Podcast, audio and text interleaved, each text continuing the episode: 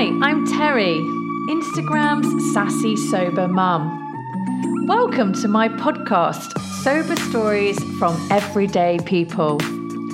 Bringing you stories from people just like you and I. The aim of this podcast is to share our experiences with drinking and how we got and stayed successfully sober.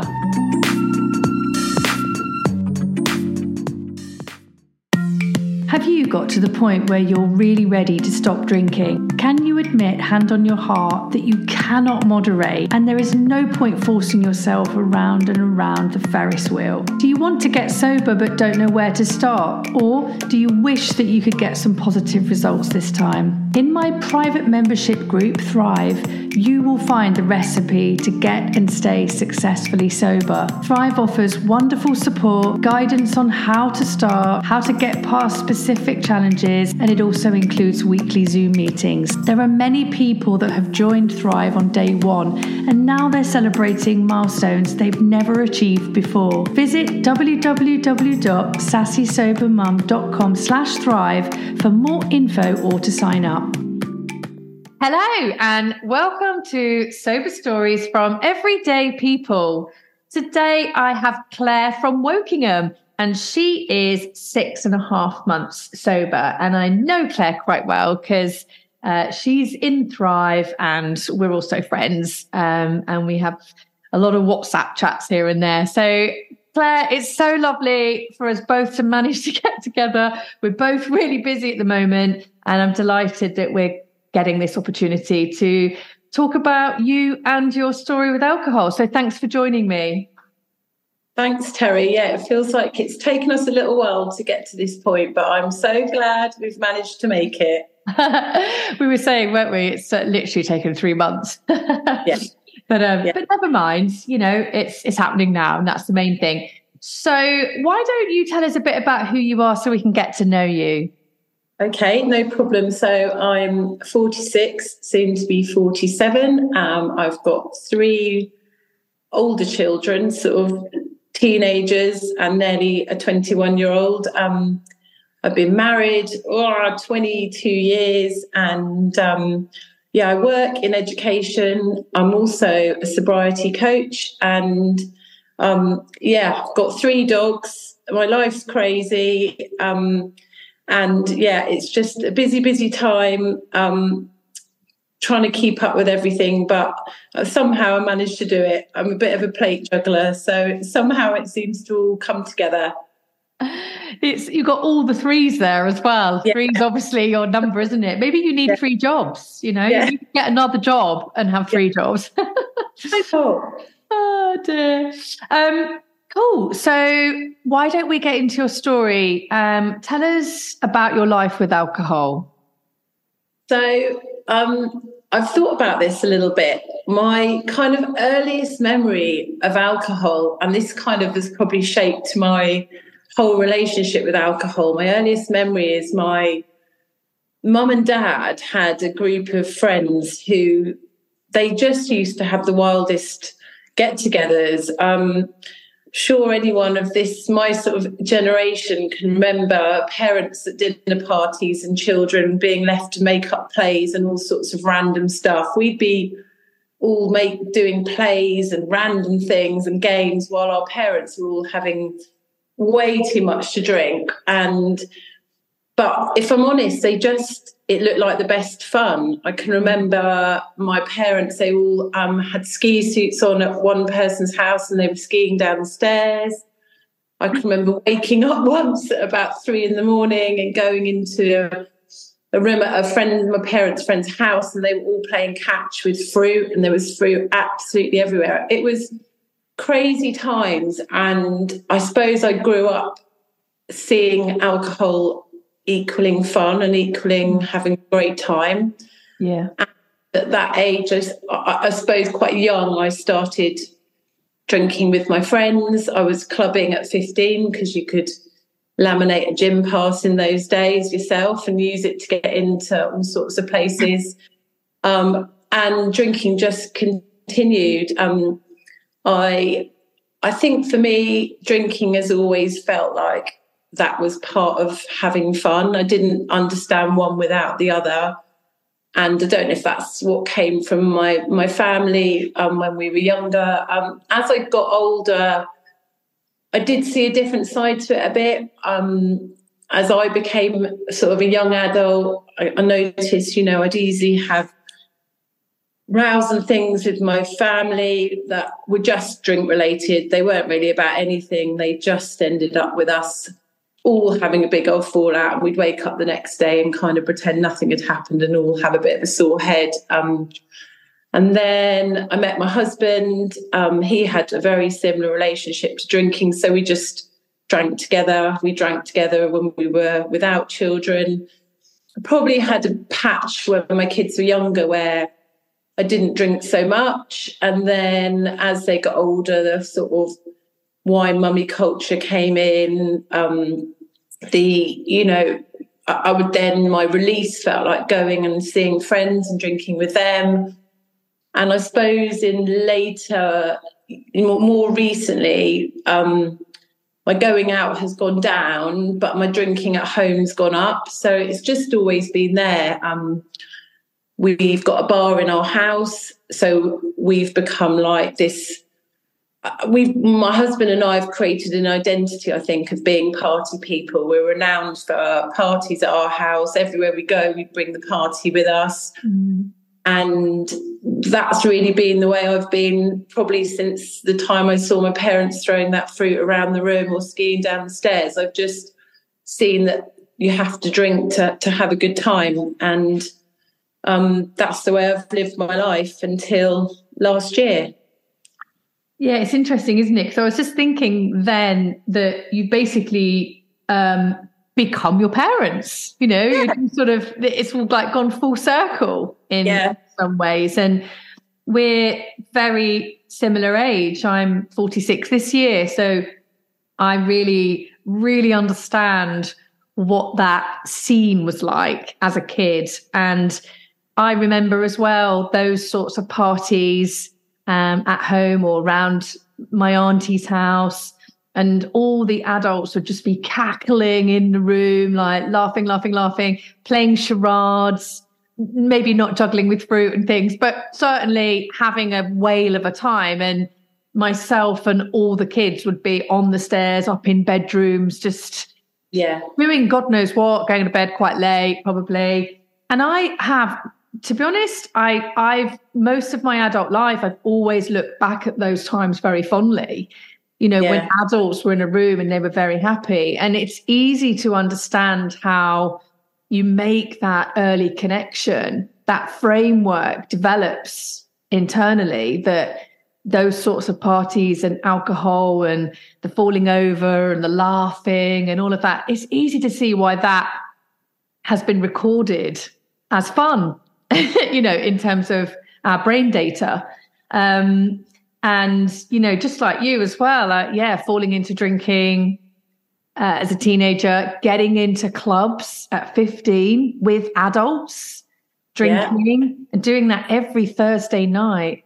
And, mm. you know, when I think about my own, I mean, you've got teenage kids. My kids are not teenagers yet, but I'm just like, I would not let them do that you know right. i mean i'm you know not i don't want to uh, not trying to criticize my own parents but that was just what was okay i think back then yeah. it's kind of is it's it's in some ways it's a good thing that that's not um you have to have id yeah yeah exactly it's it's good you know it's when you're a parent you know and you've got kids or teenage kids it is good that you're getting off that sort of stuff in shops and supermarkets because we could just get away with a lot more back then. And I do think that has impacted people like you and I in our generation um, and the generations that, you know, older than us. I do think that has impacted this over drinking culture that doesn't doesn't seem to be as prevalent today with teenagers uh, so much.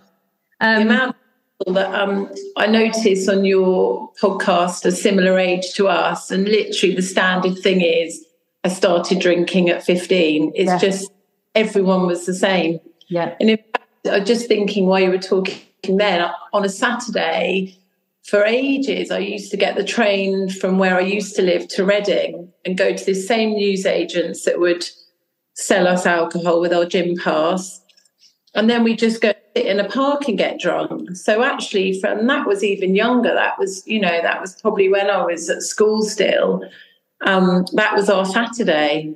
It's yeah. quite sad when I think about it, really, but it just was what everyone did at the time. So, yeah, and at that very young you know still very tender age. And you know that isn't the teenage years are the second biggest ramp up in brain growth and brain development from when we're toddlers. And so during that period we're kind of colliding that period with this massive uptake in drinking which is impacting the brain development and stunting the emotional part of the brain and the growth there.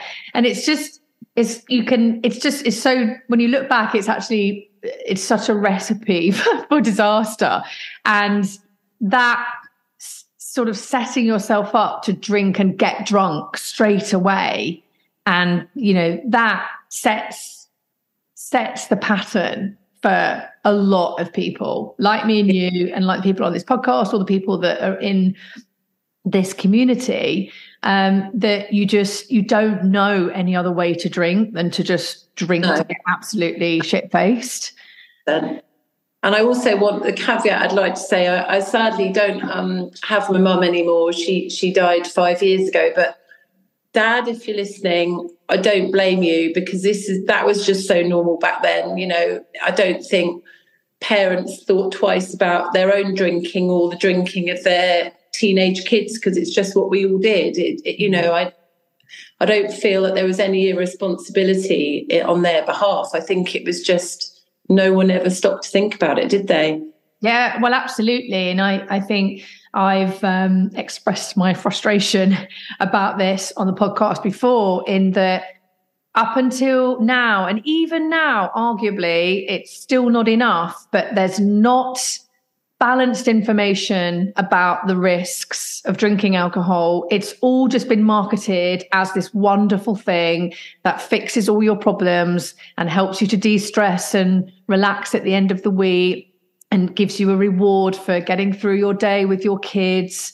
Um, and it's the marketing of big alcohol has been extremely successful, but unfortunately, it's very dangerous. And so, yeah, 30, 40 years ago plus, people, it was like smoking. You know, doctors yeah. were recommending people should smoke.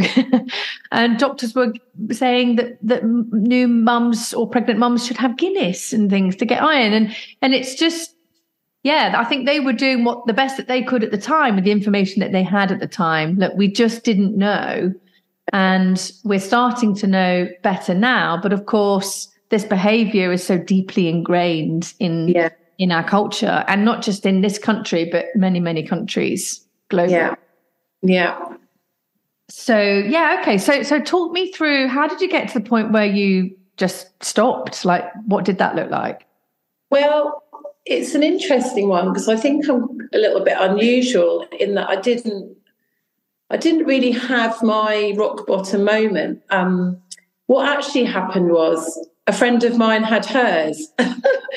my, one of my best friends um, had her rock bottom moment. She fell over in her back garden, had a really quite a nasty face injury, and was absolutely devastated about it. And it was a friend I've known since the start of when our, our, children were, I had one child who was a toddler and a baby when I met her. So I've known her a good sort of 20 years.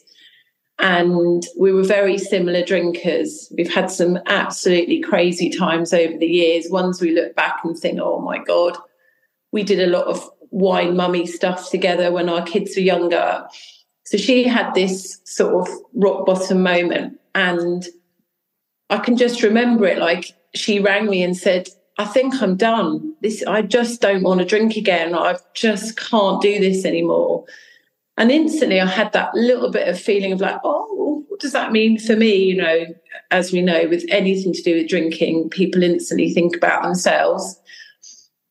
Anyway, a couple of days went by and I just had this immense sense of jealousy and wanting what she was having was that that that kind of moment of like I'm I'm I'm done and I'm okay with it and then I was checking in with her every couple of days because um, I was worried about her. It really, you know, it really upset her how she was feeling. And I just, this feeling within me that I wanted a bit of that was growing and growing and growing. That coincided with um, probably about a year, if I look back, of starting to get really different feelings around my own drinking. Um, due to my age, I think my hangovers were getting kind of almost debilitating. Like it wouldn't be unusual on a Saturday for me to be stuck in bed still at two in the afternoon, just feeling so horrendous. Gosh. And not being able to pull myself out of bed for nothing. You know, that awful feeling where you can't even stand up straight because being five foot seven in the air, just you're almost bending down just to go to the toilet. And it was getting worse and worse. And I think without even knowing it, my mindset was changing because I was starting to think, what am I doing? This is this is just not fun. And also on a night out, I was getting drunk quicker, but that wasn't stopping the amount I was drinking. I was still trying to hit, you know, be hardcore for want of a better word, but the impact was becoming more and more severe. I was getting ill on nights out more, ill the next day. So it, and then my husband also, um, and it's worth mentioning because my husband and I stopped drinking the same day together. Um, and he'd had a number of things which were going on for him where drinking wasn't really serving him anymore. And it was really weird. The day we stopped, I literally called him and we almost at the same time said, I think we've both got to stop drinking. And it was that, it was really weird. He wow. had something had happened for him. I'd woken up, but I can't even think. And it was like we literally were just we were like, wow, this this is and, and we both recognized after that we felt quite um we wanted I think the thing is, and I now know um a bit more about it, I think the biggest thing for anyone to stop drinking is seeing someone else do it and realizing it's okay and realizing that life actually doesn't just go on, but life is so much better. And once my my friend's six weeks further ahead in the journey than I am, and that was just enough because once you've got over the her face had healed up and she was feeling better. I can remember she had a, a, a day out, like an all day drinking day out, and she went and drove and drove some other girlfriends that we both, you know, we both know. And I was nervous waiting for her the next day to get like an overview of how it had gone. And she was like, Oh my God, I just had the best time. Oh. I actually, you know, the friend I'm talking about as well. She, you know, she danced, she drove, she stayed out till two in the morning, and she felt great the next day. And that almost was it for me. I was like, this is just all the planets are aligning because actually, not only can you start to feel really good in your daily life, but you can actually go out and have a good time and not feel deprived. And uh, it just was like a complete light bulb moment. And um, that was it. My husband and I both stopped on the same day. Because I'm quite an extra person, I don't do anything by halves. Within about two weeks of that, I had booked to be on your podcast and about a week after that, I paid a deposit of what was quite a lot of money to do a sobriety coaching qualification. So that was it. I decided within three weeks I was done. I was committing and I tied myself in with a couple of things that meant that's it. Uh, this is my new choice, my new way of life. And I haven't actually looked back since. So that's that's kind of you know I think it's unusual because people want the gory story of where everything went completely to shit and you had to stop drinking because these awful things happened. Mm. It, it was just believing and, and seeing evidence that somebody else that I loved and admired and had a very similar social scene to could actually thrive so much in sobriety. That was all I needed, really. Yeah. So it's quite it's it's quite magical, really, because it sounds like a lot of things lined up for you. Yeah. Yeah. Your friend uh, made that decision, which is a bold, yeah. brave move. Um. And you know that it triggered that envy in you is a, such a big sign, isn't it? That something yeah. wants you know to be paid attention to and then yeah. that you and your husband had that kind of almost like lightning bolt same realization that you wanted to do something else and and then you know for whatever reason we you know obviously there's the sober community but we connected you wanted to come on the podcast and that lines up and then the training and it's just yes it is a different story but it's yeah. a brilliant story um and I love that you didn't have even not so much the rock bottom, because I do think actually there are lots of people on this podcast that don't have that rock bottom. Yeah. Um, but they just have, it's almost like that death of a, a thousand cuts, isn't it? They have those just waking up feeling so fed up and having that over and over and over and over again. It, you know, I think lots of us have that. When we look back, we have had those kind of mini warning lights that things aren't as fun or as great as we sometimes think they are but we do such a good job of pushing that down and being yeah. being in denial um, but yeah just, just, just that actually that happened with your friend i just I, that is really fascinating it is quite different but powerful still really powerful um, and yeah. and expands the possibility for other people that are struggling with, well, is it really bad enough? You know, and or have I got to wait until something bad happens to me? Well, no, you know, maybe you know someone that's just decided to get sober curious or jump into sobriety, or maybe you stumble on an ad on Facebook and just things like that can, you know, I know a lot of people, and you might have a similar because I know you've got presence on social media as well. Uh, and and you now in the coaching world, but um, I have people that contact me every now and then and they say, I wasn't even thinking about getting sober. And it just so happened to like your, I mean, I don't do any sponsored advertising, but somehow I guess the algorithm, it just kind of popped up. Yeah. People and they, and they, and they saw my page or someone else maybe sent something and they go, and now I'm six weeks sober and it feels amazing. Yeah. And I wasn't even thinking about it. a guy, a guy from I deal with at work, um, I spoke to him back at the end of March. And he said, Oh, what are you doing in the uh, Easter holidays? I said, Oh, I'm going on holiday. I'm going. And he said, Oh, lovely. Where are you going? And I told him where I was going. And I said, Yeah, it's a bit of a sort of a new one because my husband and I have stopped drinking and we've never been away. We're going all inclusive. And I probably rabbited on a little bit. Nothing that I thought was un- other, anything other than normal conversation. And about four weeks later, he said, Oh, by the way, I haven't drunk since your advice before the Easter wow. holiday. I was like, Oh, I didn't even know I'd given you any advice. He said, Yeah, it's just your conversation really kind of stuck in my mind. And I just decided I was going to give it a go. And that's the power of it, that it's just. And another, my oldest, oldest friend who I've known since I was 11, um, she hasn't drunk since New Year's Day and she keeps thanking me. Bless her. We have this like, it's not a row, it's a loving disagreement because she keeps thanking me and I keep saying to her, You've done the hard work. You know, you've done this is you. You you, you have done everything. And she keeps thanking me because she thinks all I've done is just be there for her. And Aww.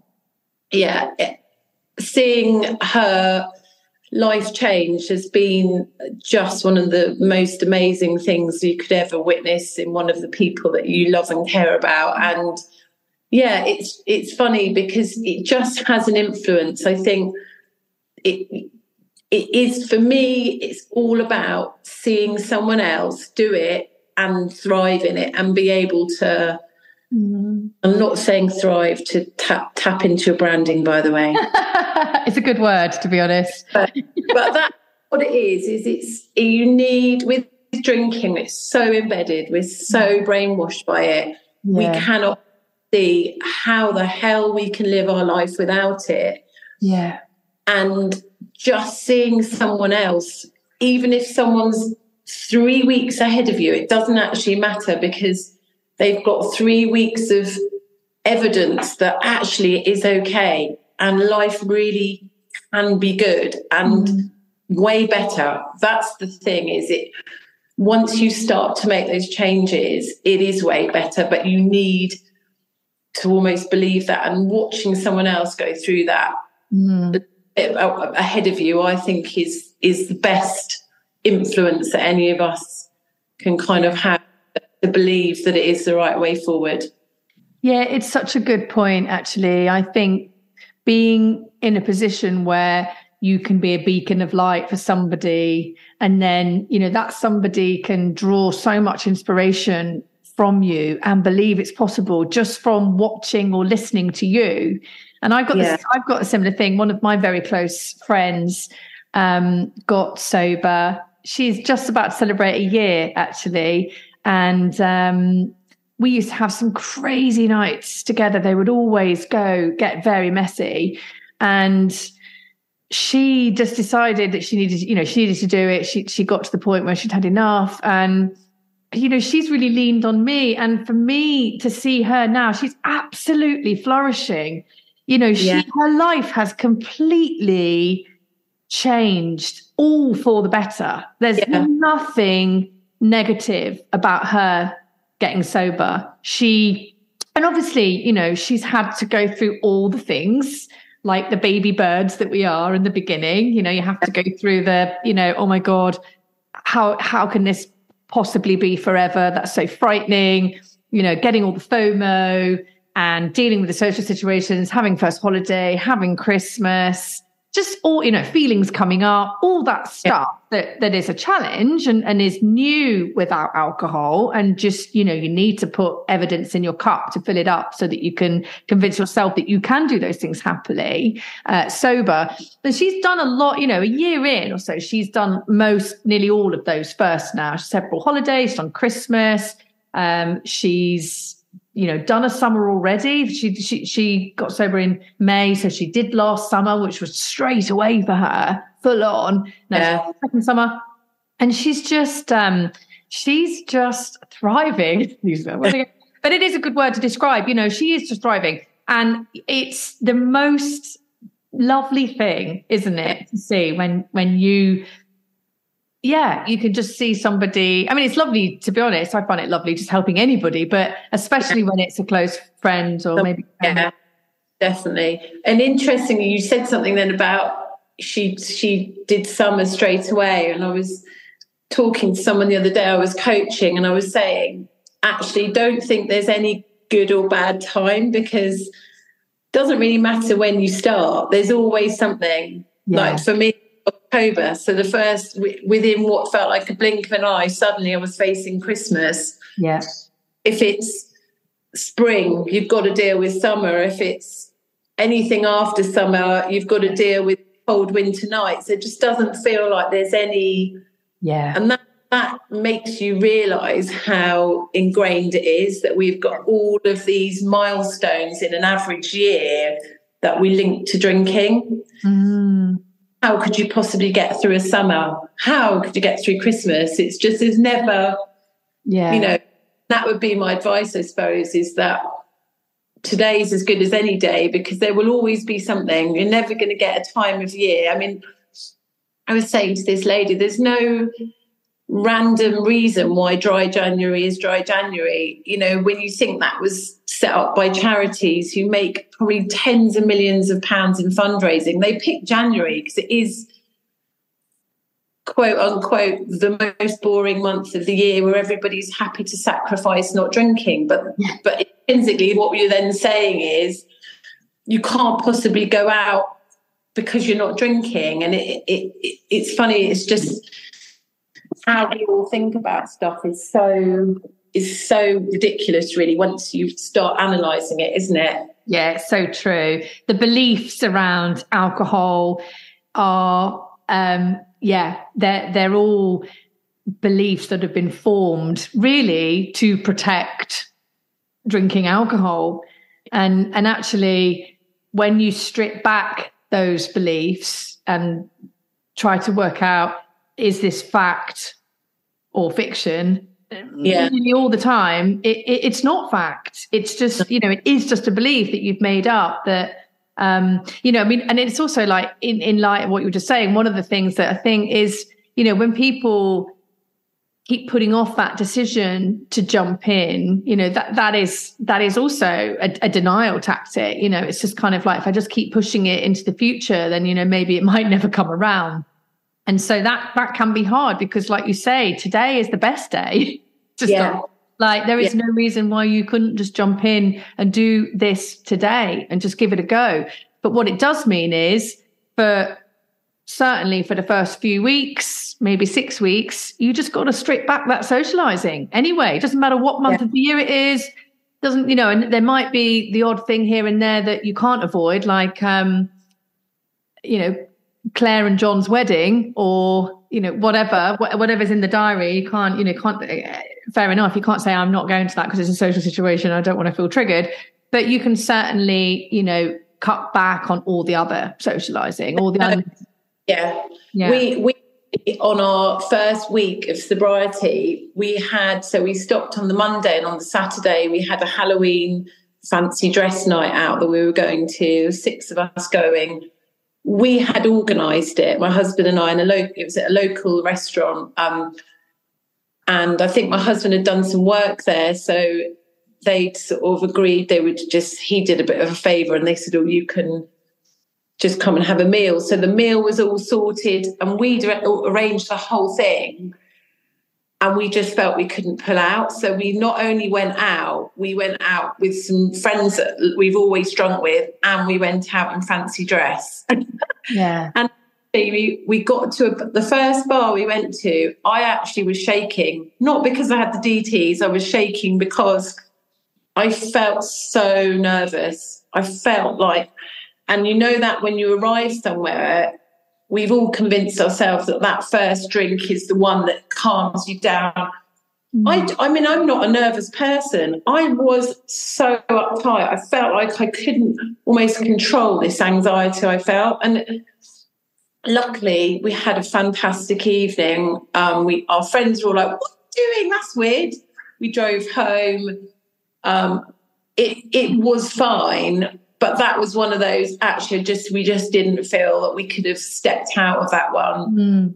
I completely agree with you um, there's an element with sobriety especially in those early weeks where you just have to put yourself first yeah. in fact that goes on all the way through um, because we could probably do a six hour podcast just talking about dealing with other people when you're not drinking and how to handle the things other people say to you. But certainly in those first few weeks, you just have to put yourself first. And if that means turning stuff down, being a hermit, or spending every night, we've talked about baths before on Thrive on your pop on your group chat. You know, if it's going to bed at eight o'clock every night and having a bath and listening to a podcast, that's what you have to do, isn't it? Just to yeah build that strength to to start being able to be confident in your sobriety. And it, it does take a bit of work, that's for sure. Yeah, it does.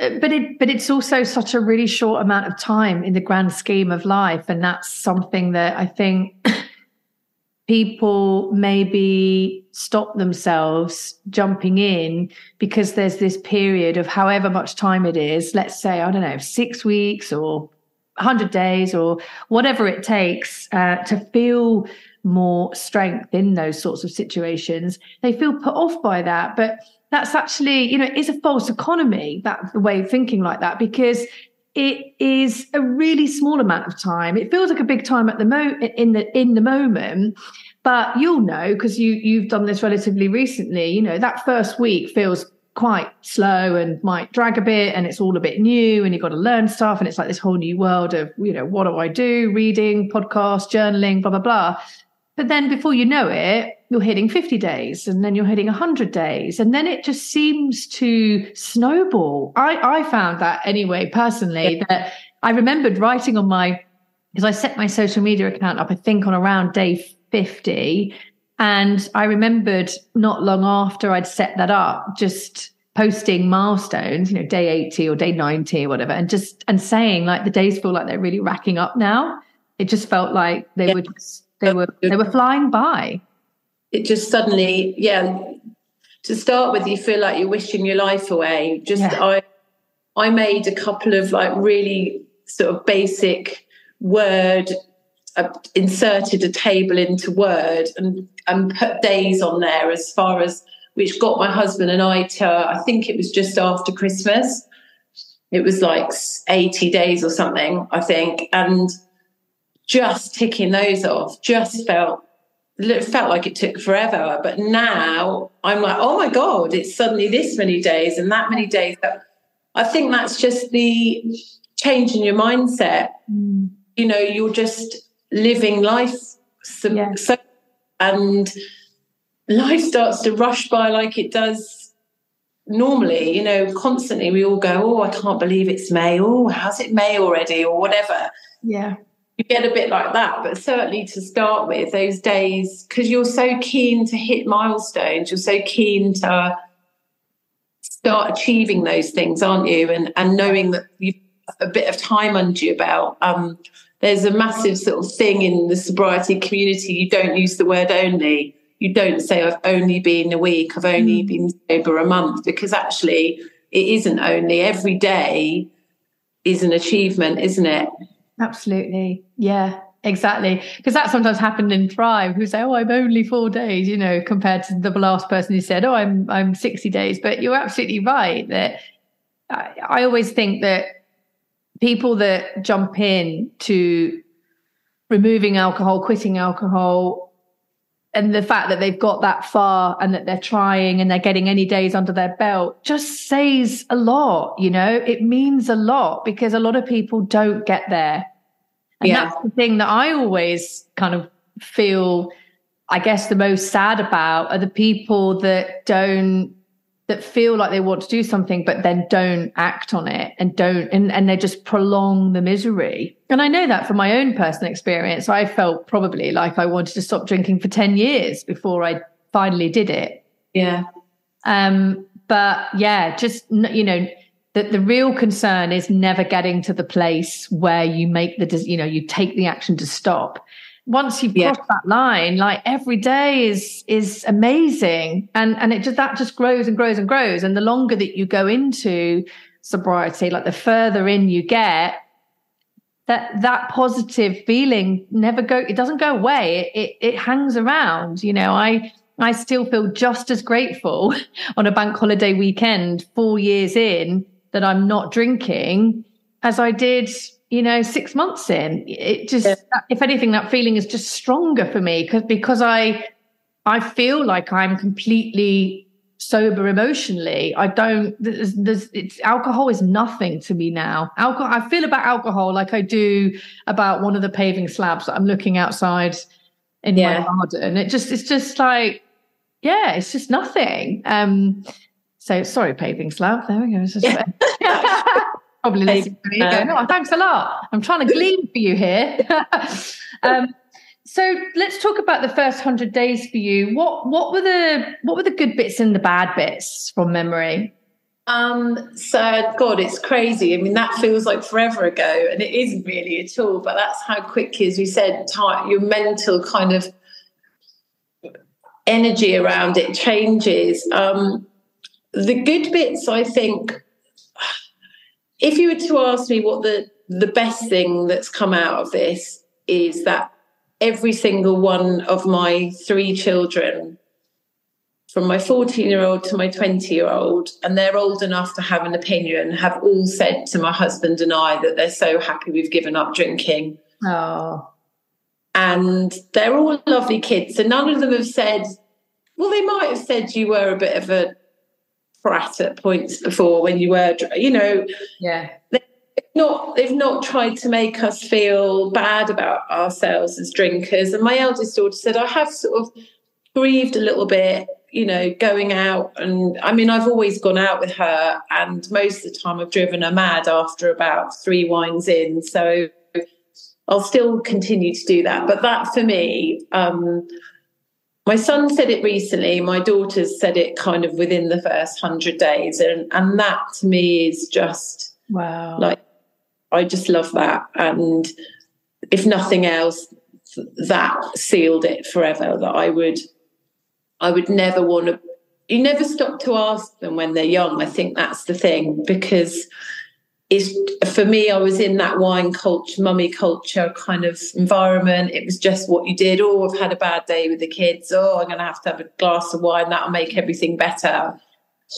And that's just been great. Um, you know, it's it's been tough, I think, because my husband and I stopping together has been amazing but we've had a, a slightly different journey. He's not extra like me, so he didn't like sign up as a coach and set up an Instagram page and sign up for a podcast all within about the first hour. um, he's, you know, he's going on a bit of a different journey, and we've had to work on that. You know, we've been together twenty plus years, and we've only ever drunk together, so that's that's been a, a learning curve, kind of having to get to know each other. Um, I think having to feel emotions in their raw sense is something you really, really have to get used to. Quite early on, I I felt like um, I almost started really grieving my mum again because I just felt so desperate to talk to her about it and say, "Oh my God, Mum, I've stopped drinking," and get her seal of approval. There's been a few of your guests who've come on and talked about how proud their mums have been, and I've had a little blob and thought, "Oh God, you know, I'd love to have had that conversation." And I have to say, I did have a little period where I think I my grief just came so much stronger than it has done for a little while. Because you have to just feel everything. There's there's no there's no kind of hazy i'm going to drink through this to make it feel a bit easier or i'm going to um i don't know you just have to become cheesy as it sounds authentically 100% yourself mm. in everything you do work social life your family the way you deal with difficult times, happy times, everything has to be just you. You don't have any other version of yourself. And that that takes a while to get used to. And, you know, it does it does prevent sometimes you from being able to avoid certain things that you would normally run away to your Pinot Grigio or whatever your poison of choice is, you know. Um, uh, so I suppose that would be my kind of it's not a warning, but my to anyone else thinking about it, just look out for that and and and try and deal with those things head on because actually you deal with things way better than you ever did before. It's just a bit scary, isn't it? It's a bit mm. you're a bit more vulnerable. Um, yeah. But yeah, I mean, I was just I was hundred percent in from a couple of days. I, I, was one of the lucky ones, I suppose. I just knew this is what I wanted. I just, I just knew, and I went for it from the start. And I haven't really had a wobble, um, which I'm grateful for. I'm blessed that that's happened. I'm not smug about it. It's just been, for whatever reason, I was just able to commit to it from really early on. Um, but that's not the case for everybody. Some people need you know, I'm not saying I didn't do the work. You know, I joined Thrive. I did podcasts. I listened to them every chance I had. I'd be cooking dinner with a podcast on. I'd be driving with a podcast on. I read a couple of books. Um, and you know what? I'm lucky. I've got my husband and two of my best friends not drinking. And yeah. we just talk about it all the time, especially yeah. with the girlfriends, because we all like to natter, don't we? yeah.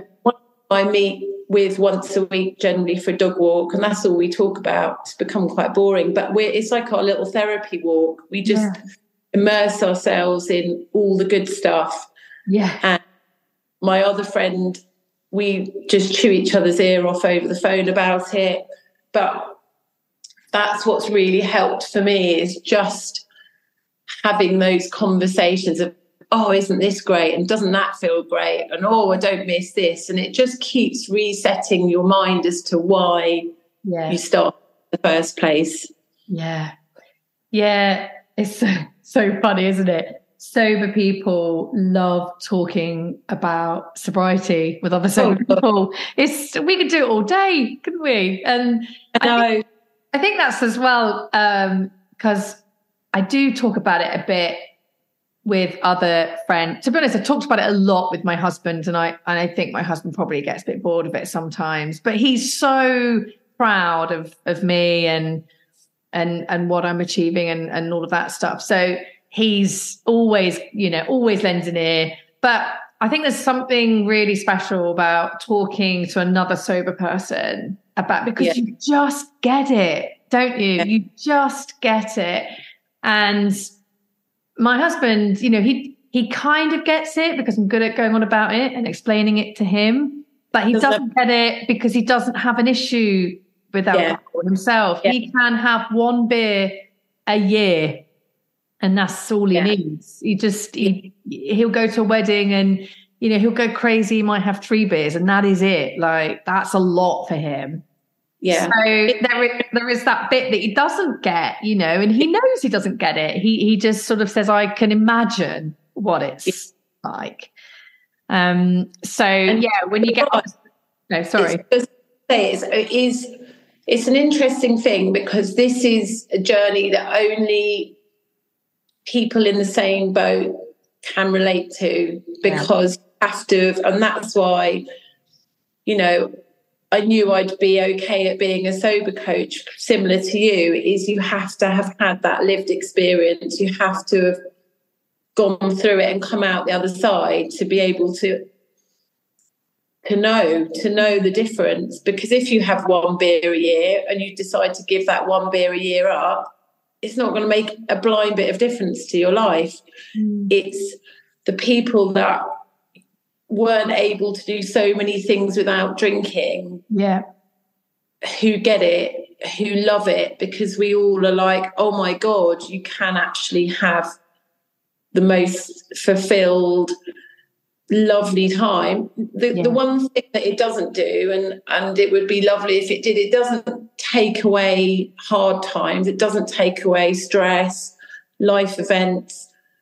Those things will will come at you like they always did. But what it does is it gives you such a clarity to be able to deal with them. Yeah. Um, and and that that you know that for me has been just the biggest game changer, I think. You know, I've still had stuff in the last six and a half months to deal with.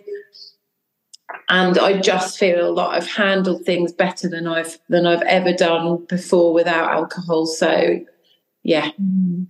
Yeah, I, I think that's such a such a good point that you know life is still life it's still 50 50 really it's still up and down that doesn't change but what you're not doing by not drinking is you're not trying to just block that out and kind of artificially force yourself to feel good all the time because that's yeah. not that's not realistic you know in life we shouldn't feel good 100% of the time like it is a process of joy and disappointment and you know feeling energetic and feeling really tired and a bit burnt out. And it's all the you know it's all that kind of melting pot of different feelings and emotions that makes life so great. Because when things are good and when you have worked hard and you achieve something that feel you're on top of the world when you do yeah. that. And i just think I think my experience with stopping drinking has meant that I'm more tuned in to the joy. It's brighter. It's it's it's more tangible and it's more rewarding and that didn't exist. I don't know if there was a lot of joy in my life as a drinker. I was definitely happy, some you know, some of the time, of course, but I also think that I was also unhappy a lot of the yeah. time, and I just wasn't really aware of that, perhaps, or just tried to tried to push that down just by drinking more. so, um, so also yeah, judge an experience on how crazy it was, or how out of hand it got, or who, yeah, you know, if there was some crazy thing going on, it was genuinely always going to be me or my husband. To be fair um, you know, if there was some perceived hilarious story the next day after a night out or a thing at our house, or it was always me in the mix and generally mm. always him. And I think we we started to judge our fun on those sorts of things, like, oh my God, what was I doing last night? Or someone reminded me what I'd done last night. And actually to be able to have a really good time. I went to um, a sober rave a couple of weeks ago, like lunchtime on a Saturday. Oh my God, I had the best fun I've had in a couple of years. It was brilliant. And I danced my socks off, and there was no embarrassment, no regrets, no, I was in bed, a nice, sensible time and I I'm okay with that. You know, yeah. days of feeling like I had to be the most hardcore person there. I'm okay with accepting that it doesn't have to be that way anymore. Mm. And um, yeah, it's it's as comfortable with yourself. That's that's I think yourself is the key word in anything to do with sobriety. You have to start putting yourself first because ultimately when you stop drinking you're going against the crowd you're not mm. the lemming or if if m- most drinkers surround themselves with other people that drink there's huge mm. it's something crazy like 75% of people don't even drink more than one drink a week or something. The other 25% left are the ones smashing it all the time and you tend to surround yourself with those people because they're your people, aren't they? And and when you stop drinking, you have to go in a different direction, and that mm. takes quite a lot of courage, doesn't it? Because you get so much, so many questions. People want to know why. They want to understand if you had a problem. Are you an alcoholic? Are you this? Are you that? Are you bored? You're boring. There's, you just have to focus on yourself and what you want out of the situation. And that's the only real way to get through it, I think. Yeah, and I think it's with those heavy drinking friends, you know, they definitely probably think you've changed. But the reality is you have changed and that is okay. Yeah. And I think people yeah. struggle with that. They they feel like they won't have a place. But the truth is those friendships either last but they just turn into you know you do different things or they fizzle out a bit but no hard feelings you just maybe won't see them as much and then you do meet other people like you do find other people to connect with and also you you you start to realize the people in your life maybe some of them just didn't drink or want to drink as much as you. They just yeah. did because you did. And actually they're quite easy to recalibrate those those friendships. So it's not all doom and gloom, but for the very hardcore drinking party friends, yeah, you will change and you and you might pull away from that for a while because when you come back to it, if you come back to it, you'll probably realize that's not fun anymore. And that is okay. And that's that's one thing I've learned over over time i suppose is that it's absolutely fine that i don't find standing in a bar for five hours fun that's not my version of fun anymore and that's okay um so claire where can we find you so that we can follow your journey and learn about your services and all that jazz so um my instagram is um at booze free me yeah so um and then i have got a website which is um, betterwithoutbooze.co.uk, which is my sober coaching website. Um, so, yeah, you can find me on either of those. Um, or not at all if you don't want to. But yeah, um, I do try on my Instagram to to, uh, as I said, I set it up quite early on and I, I kept it a secret. I didn't even tell any of my family. Had, it's like this weird, dirty secret for about a month, probably. I don't know why. It was really weird and unlike me. I normally tell everybody about everything. Um, but, you know, having that Instagram has just been brilliant for me. It's just kept me accountable. Um, you know, I've I've been brave. I think I've put all sorts of pictures of myself laid on floors and it you know it's a bit it's sad in a way it's a bit like when you when someone dies you realize you're never going to have any more pictures of them and i i feel a bit like that about my sobriety like i've got a selection of pictures and i can't create any more there's never going to be any more to kind of add in, but I've I've trawled quite a lot and I've put quite a lot, of that on my Instagram because I think it's really important that people don't see you as this um, angelic, holier than thou, sober, judgy person because that is not what it's about. It's about saying, you know what, we've all been there. It's scary, but if you make this change for yourself, the benefits are pretty much endless. I think they they just, as you said, doesn't matter how long you are sober for. It's the joy that just keeps on giving, isn't it, or the gift that keeps on giving. Yeah, definitely. Um, and what would be your top three tips for people getting sober, um, or yeah, who are already sober? So my number one, as I've said a few times, is prioritize yourself just try as much as you can not to let the, the views of other people affect your journey. Um, love, it's about self love and self care. And this is honestly, you know, I've had three children. They are my pride and joy. I'm so proud of them all. But for this, I'm proud of myself. I've never been more proud of myself of anything I've done in 46, nearly 47 years but you have to be a little bit selfish.